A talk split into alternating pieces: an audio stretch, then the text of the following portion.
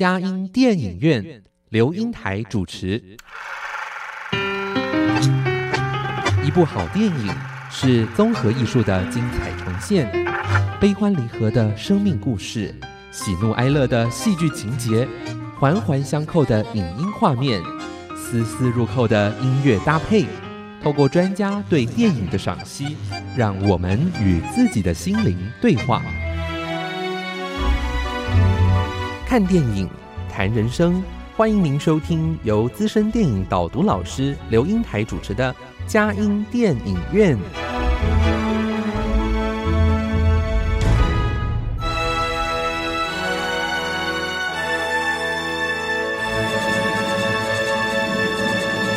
各位亲爱的听友，您好，这里是佳音 Love 联播网，欢迎您来到我们的佳音电影院。我是阳光丽丽美少女刘英台。佳音电影院这个节目是每个礼拜五晚上八点到九点，在台北 FM 九零点九佳音广播电台播出；星期天晚上七点到八点，在宜兰 FM 九零点三罗东广播电台播出。另外，在嘉南地区的朋友，透过 FM 八九点一南都电台，星期天早上九点到十点播出，下午三点到四点重播。在台北、宜兰、嘉南地区以外的朋友，也可以透过电脑、手机上网，在全世界各个角落收听佳音电影院，让佳音电影院带着大家一起飞向世界的每一个角落。让当地的人与事扩张了我们的生活领域，开拓了我们心灵视野。今天我们嘉音电影院，呃，非常荣幸的要跟我们的退休老师瑞嘉玲老师哦，啊，到我们的当中来，哎，给我们谈一部《与玛格丽特的午后》。哇，玛格丽特可不是一种很不错的一种植物吗？是啊，可以。到处有看到它，就会觉得哇，欣欣向有清香的气质。嗯，对对对，而且绿意盎然哈，是真的哈。哇，这个名字太好了哦。那午后哇，那午后有阳光，阳光普照，而且充满一点浪漫的氛围。谢谢谢谢。哎，嘉玲啊，哎，我觉得好高兴哦。我们都是呃。算退休老师啊，在在在做到我们的人生的这个退休生活是哎，来做一些有意义的事，嗯还非常高兴。你也常常去，好像在英法族也做那个什么呃桌游哎哎，对我都陪伴长者一些桌游的活动哎哎，我我有时候去参观过，我发觉是哎那个好像要很烧脑哎嗯，好像看起来是烧脑，但是呢，因为它可以。开发我们大脑很多多元的能力，而且这些背后的这些呃研发的都是很多呃像德国的教授啦等等，所以很有创意的活动。嗯嗯，而且做下去的时候，好像时间过得特别快。真的 哈，没错，太好了。哎，那哎，嘉玲，我今天好像你觉得今天来讲啊，玛格丽特的午后哈，那也知道您是好像在呃，就是退休的国文老师嘛？是是，哎。国文老师，而且这部电影好像跟那个呃，这个呃跟文字的阅读有关，对，阅读障碍有关系，是是 没错。所以我就发觉啊，你在选这部电影的时候，呃，有为什么有这种选这部电影？是不是跟你好像好像你在本来在我又跟你那聊的时候，他说啊，那不这正好发挥你的所长吗？嗯啊，阅读阅读障碍，那我觉得阅读，哎，我觉得能够阅读是一件很棒的事情，没错，开阔了我们的。那就是视野哈，尤其又到了走入人家的世界，或者哇，整个的那海阔天空是。可是，在没有阅读的时候，我们好像真的好可惜哦，好人生就变得好狭隘，只在我们所看到的，而是不能去感受到的啊。对对，哎没错。那你为什么在带这部电影呢？呃，其实带这部电影的时候呢，是因为第一个被他的名字吸引，《与玛格丽特的午后》，好像让我们觉得呃是法国的一个浪漫的爱情片。好，但是我去了解以后，原来他是在讲。讲一场忘年之交的友情。哦，而且他们的友情关系啊，等一下我们会谈到这两位男女主角都有很特殊的背景，那么而且他们是以书会友。哦，以书会友。对，以书会友而带来了很多的交集，也带来了他们各自生命的改变。对，所以这部片呢，哎，我也是感受到说，呃呃，对过去的一个职场的教学，哈，还有对一个啊、等一个中年的一个男生，哈，还有一个高龄者他们之间的这种友情的互动呢，好，那么会蹦出怎么样的火花？哇，让我觉得啊、这部片非常的好，特别在疫情期间，其实也是值得推荐的。哎，那我要说，这高龄者好像还还不只是普通的高龄，哎，真好像是的，这部的女主角，这部影片女主角，她在演这部戏的时候已经九十五岁了，九十五岁了，对对没错。可是，在电影中，你的气质很棒，气哎质优雅哇，你完全看不出来。嗯，对对，而且也要口齿清晰。对她可以说也算是法国国宝级的了，因为他在二零一七年的时候呃过世哈。那他过世的时候，他一百零三岁，哦，一百零三对，岁，一百零三岁，嗯，哦，一百零三岁，哎，可是我在在的电影里面，好像除了个子有点不是太高之外，啊，是是好像整个的感觉好像也是蛮，呃，这个眼光是很很锐利啊，，眼光炯炯有力，对，哈没有一点那种老太的感觉，对，而且气质，而且这部片最难得的就是呃男女主角之间的一个反差，哈，嗯呃男主角是演那个大鼻子情圣的，啊，嗯大家都觉得哎他的整个的这个肢体哈，还有他的表情非常的丰富哈，嗯那他们两人之间的互动带给这部电影故事呢，真的是有加分的效果。对，哇，真的是，我觉得有时候那样子的一个，嗯、嗯，就是一个。一个对高头大马的人，对对，一个是身材小小的、小小对，年龄都是很大，天南地北的反差。对对对，嗯但是却建立一个，而且好像也是水帮鱼，鱼帮水的互补效对果。对对，嗯。难忘的忘年之交非常难得。嗯嗯。嗯，好，哎，那我我在想，很多的听众朋友可能没有听嗯，看过这部电影啊，是。我想透过您，可不可以给我们简简单说一下，嗯。怎么忘年法啊？好，他们是因为以书会友啊、嗯。那么这个忘年之交，刚才我们讲到这个男女主角他们有这么大的一个差异，嗯好、那其实呢，他们各自有各自的故事。嗯好，因为他们是在刚才有讲到，在一个阳光普照的午后开始相遇的。哈，嗯那怎么样相遇呢？他们因为数鸽子而相遇。哦，数鸽子，对，我们知道公园里面，法国的公园最多的可能就是鸽子啊、嗯嗯那但是这个数鸽子这个举动呢，好像我们觉得说好像很无聊。好，一个人这个一个大白天的一个大男人在那边数鸽子，好像无所事事。好，嗯但是数鸽子有意义哦，因为呢，呃，这个杰曼这里面的男主角叫杰曼啊、嗯那杰曼呢，他会去数鸽子，是因为他很细心的要把他们每一只鸽子按照它的特征取名字。来命名，哎，他可以看得出那个每个鸽子对不一样吗？可见的，他对名字是有有一个呃有一个内内在的一个意义的。好，他对每一个鸽子，包括它的长相、它的互动，他都仔细观察。那这个举动呢，那么让这个呃呃玛格丽特，好，玛格丽特哎吸引到了。啊，原来因为玛格丽特常常他就拖着一个推车啊，里面装的都是书，他就坐在公园的长椅上开始读书，他就注意到这个杰曼，诶，怎么会数鸽子呢？而且原来呢，他也关注这个公园附近这这边的鸽子，一共有十九只，所以他们因为鸽子而结缘，对，然后就带动了他们开始慢慢的互动。好，那么玛格丽特呢就认为说，哎，杰曼呢可能就是生活很无聊哈，所以因此就跟他谈起话来。他就第一句就问他说，呃，你是不是呃喜欢阅读吗？好，那么呃，杰曼呢刚开始会认为说这不是这个朋友应该不是他的菜，好，因为呢他喜欢阅读，但是他偏偏就是逃避阅读，因为他从小就有呃我们刚才提到的在拼字上或等等阅读障碍，对。嗯，那因为书而带动了他们之间的一个一个交集。那而且玛格丽特呢，细心的观察，呃，马呃这个杰曼他的一个可能会有的一些感动，而选了这些书来让他进入到书本的世界。哦，哎，我我我就在想一个人呢、他可能这个是不是太无聊了？真的在数，一直在数呃这个十九数鸽子鸽子，哎，而且把每个鸽子都命名起来。是。哎，我觉得真的我们这样看哦，我们在看鸽子还跟看不懂说那个鸽子的不呃不同啊。我觉得猫好像给人感觉上，因为猫的变化比较大嘛，对对对。哇，这个这杰曼，所以我发觉他看起来有点无聊，很孤单、是。寂寞，但是他对事情的观察也蛮细心的哦。是观察力敏锐，对，而且还有另外一个举动，那么嗯，也是一样很特殊，他会在呃公园广场的英雄纪念碑，英雄纪念碑通常都是纪念战死的英雄，嗯，他在那边写他的名字，那管理员就常常出来处理这件事，而且算不算违法？呃，也算违法。但是我们仔细的去想一下，为什么他会在这个公共纪念碑上面要写自己的名字？好，因为名字对他来讲是他所渴望的。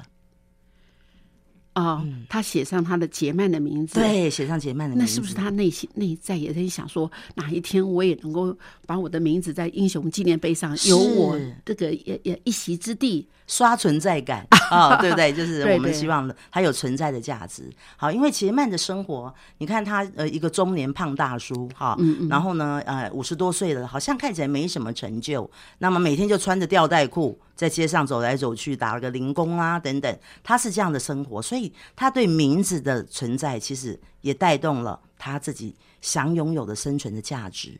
那这个也跟他的一个呃家庭关系是有关联的。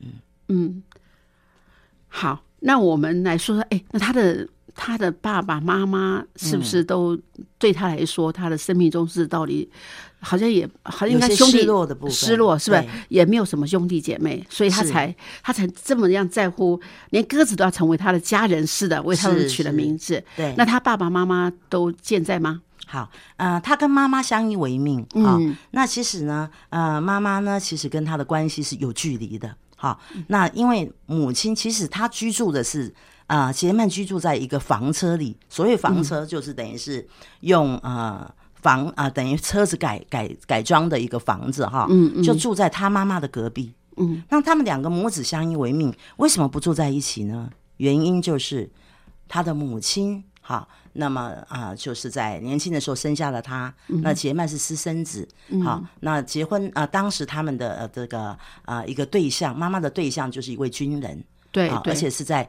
七月十四号。七月十四号是法国的国庆，好，那么哎，这很特别的感觉哈。。对，那我们在这边先停一下，我们来好看看这个他的身世，好像蛮让我们有些很坎坷哎，好，有一些故事哈。是好，谢谢。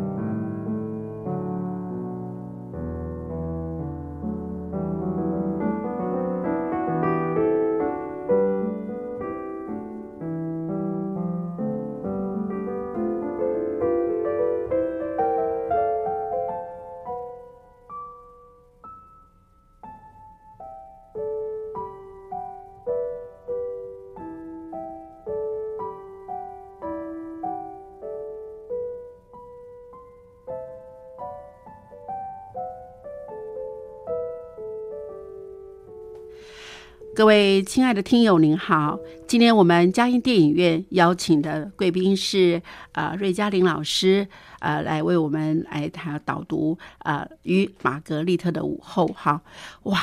刚才我听到这个中年大叔已经年纪不小，可他碰到一个九十五岁高龄的哇，那个玛格丽特啊，在阳光普照的呃公园里面啊，他们的相遇。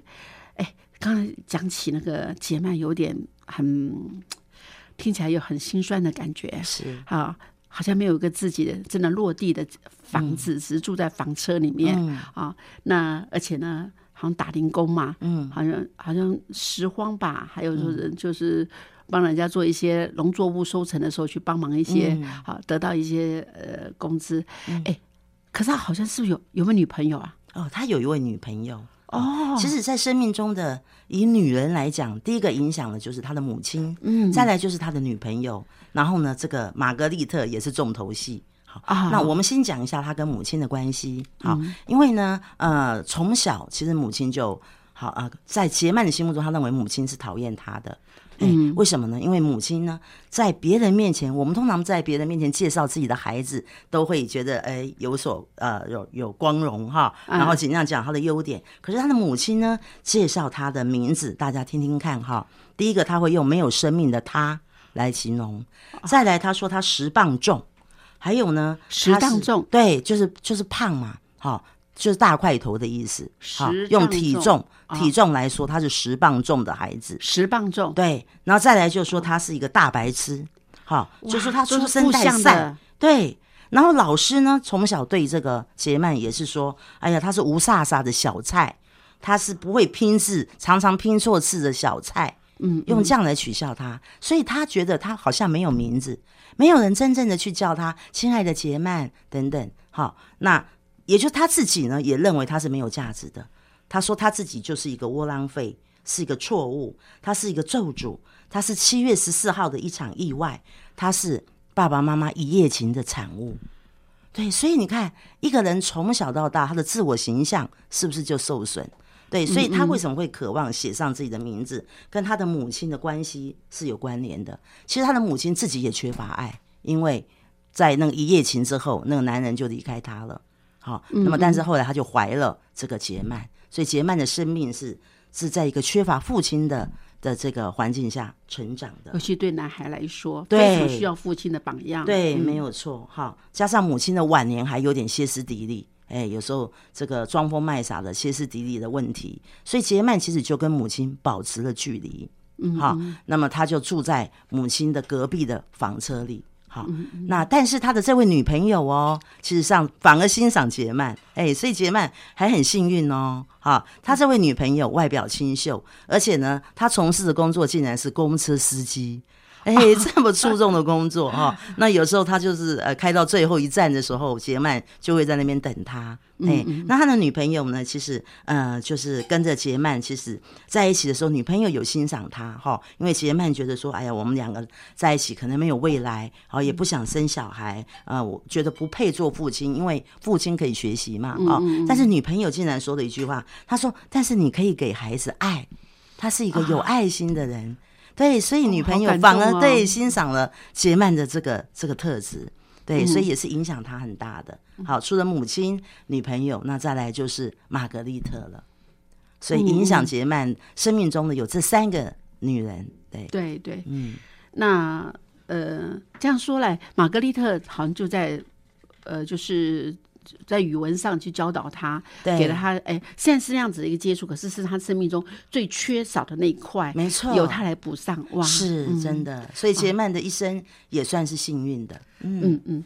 哎，那好吧，那我们要说说，哎，刚知道杰曼那么多事哈，那我想知道一下玛格丽特的她的悲悲观是什么？好，呃，其实玛格丽特刚才我们提到她是九十九十五岁演这部戏的时候，好，那么其实她的一个背景呢，她算是知识分子哦，好，那么跟杰曼来讲的话，比起来，她的气质跟学识跟谈吐，哈，其实杰曼一开始就会就发现了，好，那她是呃呃单身。好，那啊、你看他当时九十五岁又单身的状况之下，那么就被他的侄子安排在养老院，好，所以等于是一个独居老人。好，那么在养老院居住，但是他的环境呢却坐拥书城，好多书。而且他是一位知识分子，曾经参与过 WHO 的一个义诊团，好，那么而且是呃擅长于科学科学方面的知识分子。嗯，对，所以玛格丽特呢，就是因为有这样的一个一个背景哈，那么因此她就是在平常的生活当中自由自在的，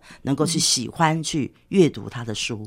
哎，对，对，而且呃，人家是带球走，或者带呃，或者带什么食物走哈，可是他是带书走，对，没错。哇，真的真的，哎，那他们从哪里开始呢？嗯，他们就在公园上，刚才提到的哎数鸽子开始哈对，，还有哪一本书是他们的最开始？好，那嗯这个部分就讲到重点了。好，那其实玛格丽特呢，她是非常细心的，他们两个的特质都是都有细心的观察力。嗯，所以玛格丽特呢，就从跟鸽子有关的一本书开始。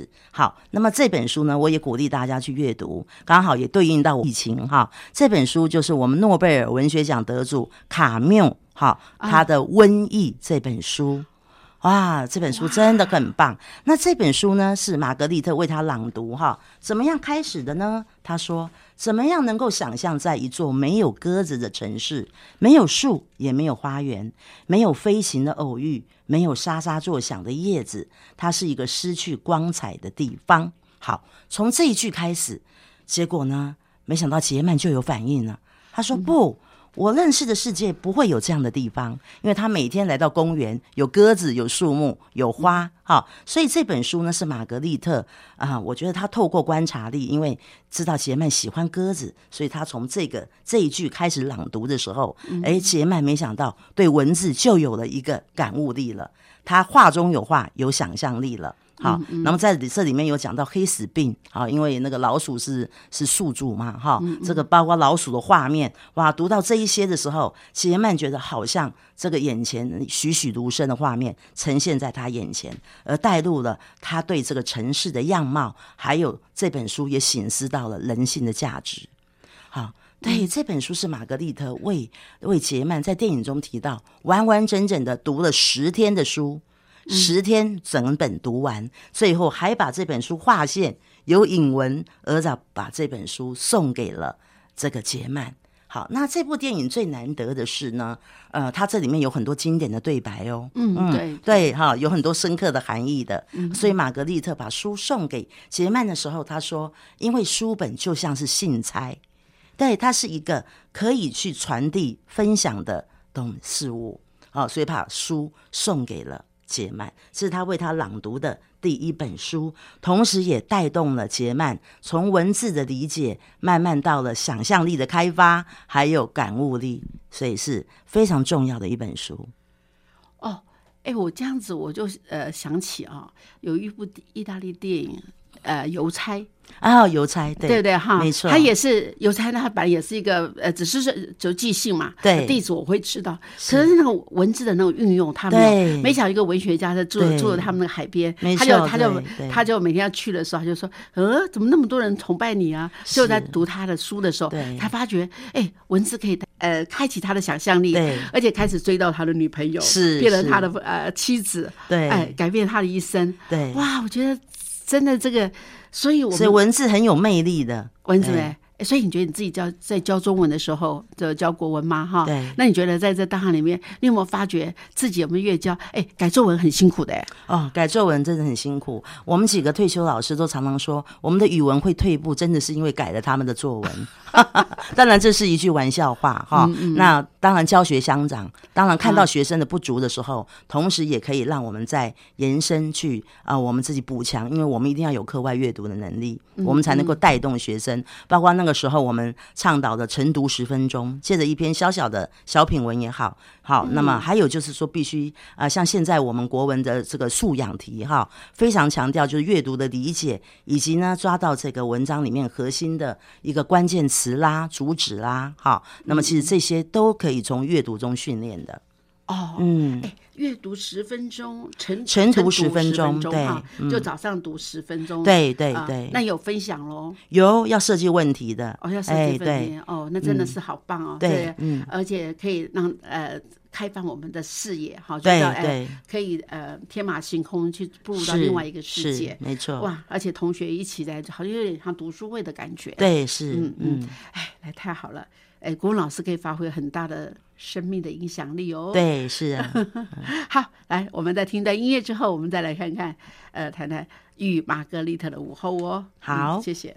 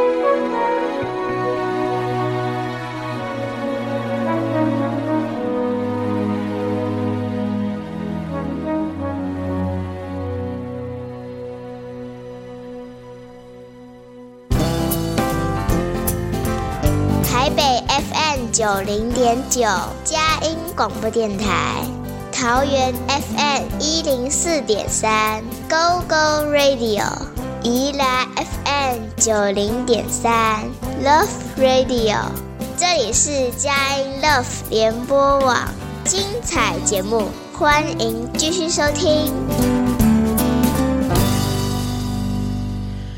各位亲爱的听友，您好！今天我们嘉音电影院呃邀请的呃这个国文的退休老师哦，瑞嘉玲老师，哇，太棒了！来谈这个呃与玛格丽特的午后，尤其是对于这样的一个阅读的怎么样？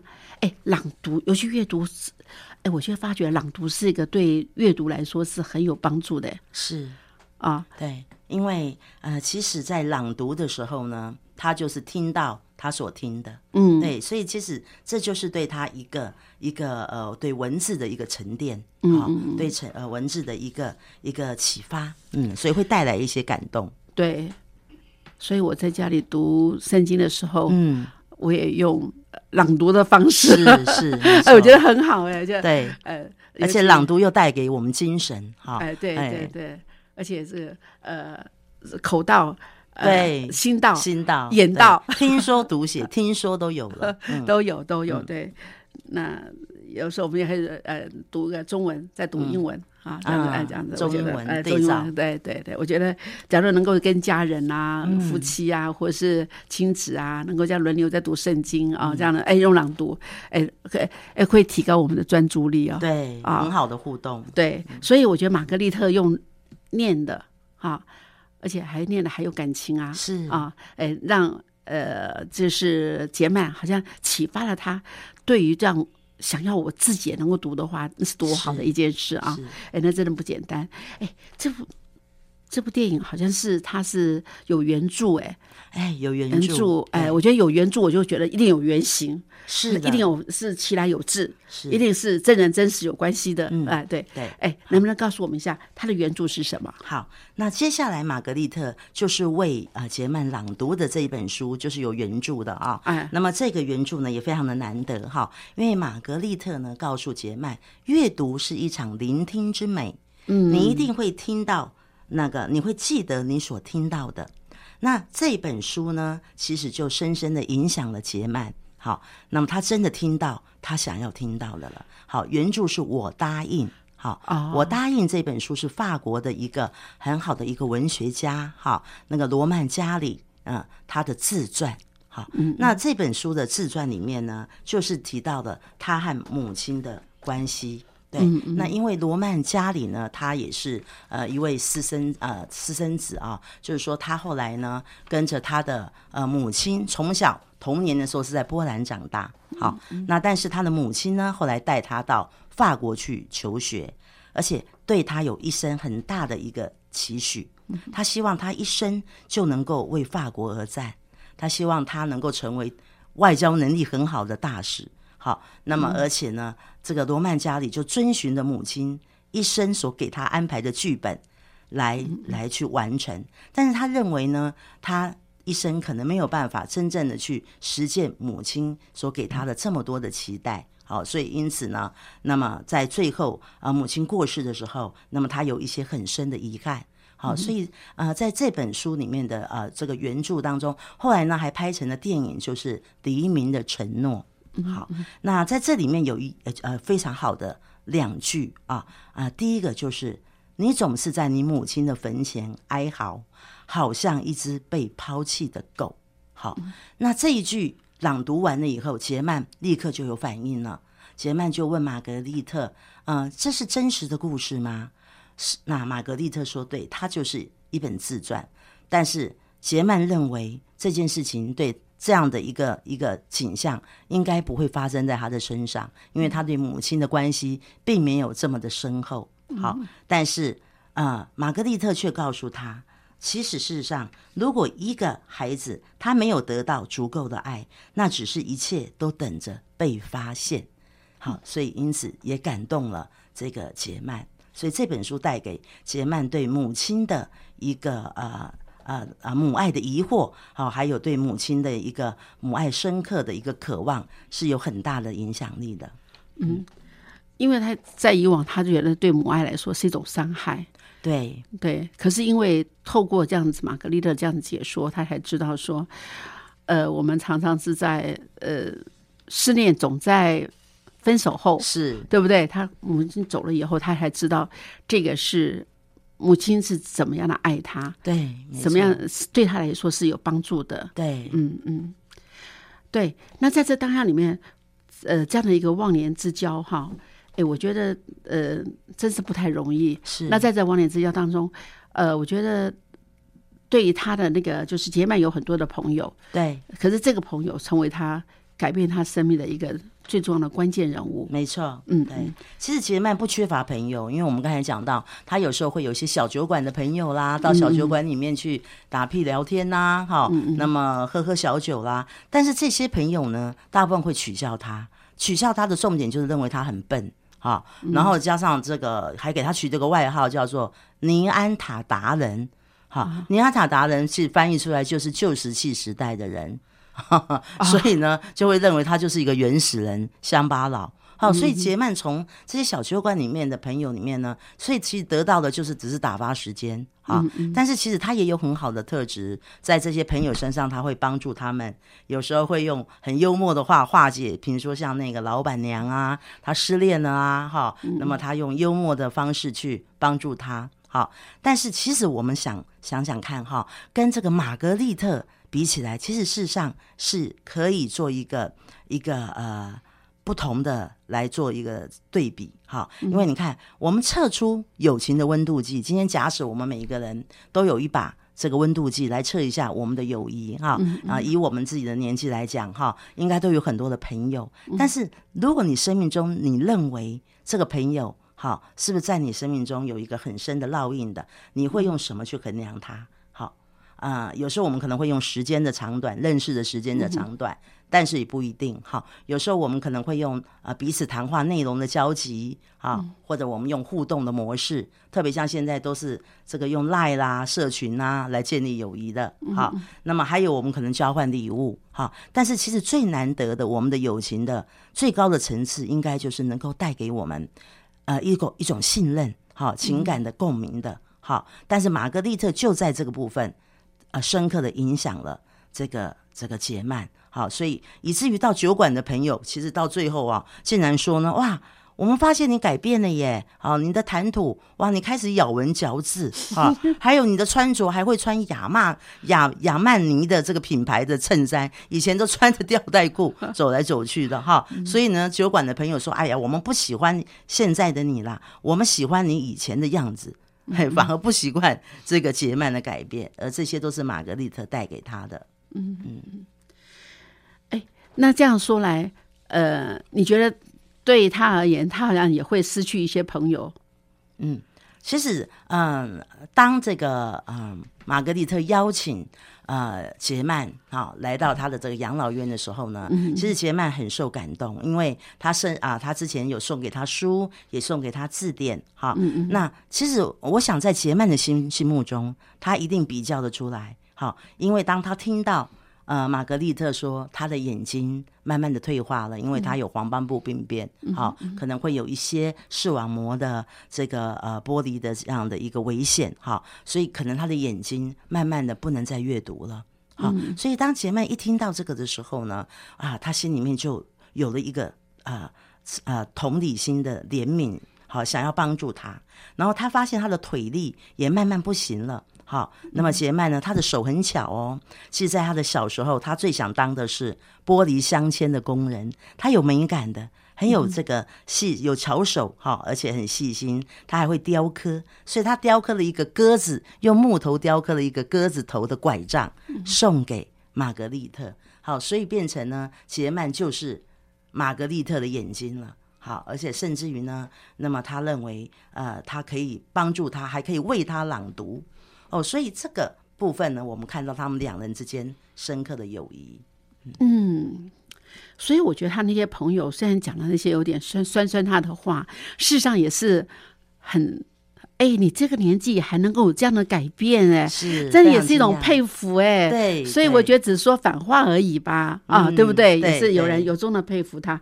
那当然他也可以开始可以自己去呃吸收知识，而不是要要靠着啊、就是要靠着玛格丽特，而又成为玛格丽的眼睛，哎，对，成为他的眼哇，睛，真的是这个这这这个友谊实在太可贵了。是好，嗯，好，那在这当然了，我们在听一段音乐之后，我们再来看看，哇，这个忘年之交友谊带出来的一个生命的影响力。嗯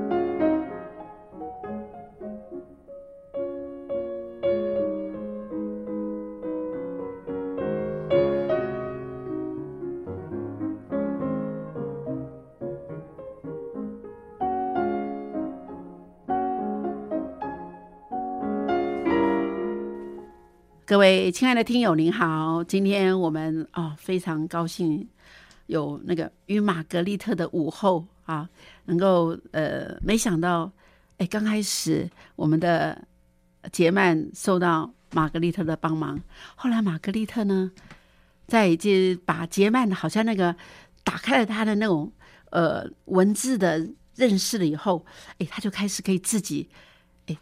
脱离了婴孩时期的吃奶，也可以自己吃饭呢、而且可以自己有有对那个文字的美，他已经可以自己的表达了。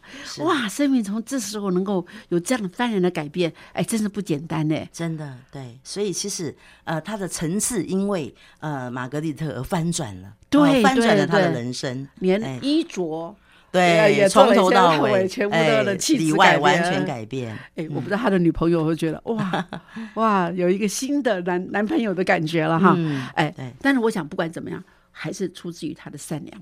是没错，对，对，他能够的领受到那个玛格丽特对他的好意，可他是后来反过来也回馈了玛格丽特。回馈玛格丽特为他而朗读，所以这部影片的另外一个名字是为玛格丽特朗读。哎，他为他哦朗读的这本书是《大海之子》，也是女朋友鼓励他的。女朋友刚开始还误会，哈、以为说怎么还送他玛格丽特花啦等等的，不知道说原来这个杰曼还交了这个忘年之交 九十五岁的长者的朋友。刚开始还误会，后来明白的时候呢，哦，玛格丽特原来他有这样的一个眼力的问题、腿力的问题，他的女朋友还鼓励他哦，鼓励说，那你也可以找一本书来为玛格丽特朗读啊。好啊，而且女朋友跟他们以前呢，可能只是享受这些肉体之欢啊、嗯嗯。但是呢，后来因着这个书的连结哈，那他的女朋友也帮助他拼字，两人的心灵层次也提升了。啊，对，所以两性关系也改变了。好，所以一场这个这个朗读呢，竟然影响了这个杰曼这么这么大的一个生命的改变。哎，到时候我刚会认字啊，啊，等你求知若渴哎，哎，是是。啊，对，一定哇，在在在大量阅读啊，对。哇，让让他真的是大开眼界，对，大开眼界，没错，嗯嗯嗯打破了他过去的框架了。对对对，哎嗯。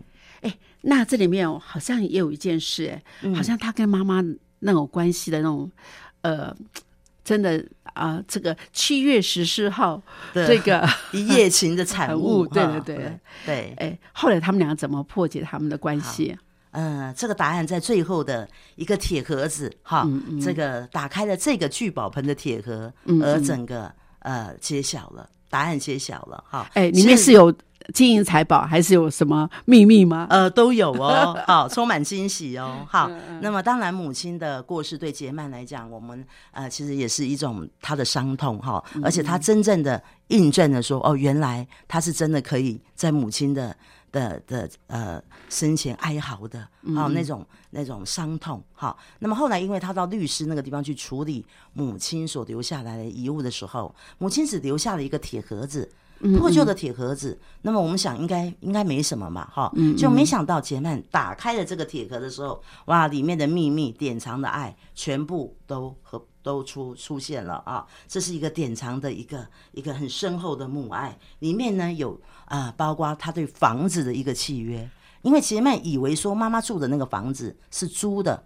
但是律师告诉他，其实你不知道吗？母亲过去一直加班，哈，那么而且她很幸运的，那么买下了这个主人的房子，所以这个房子是留给你的。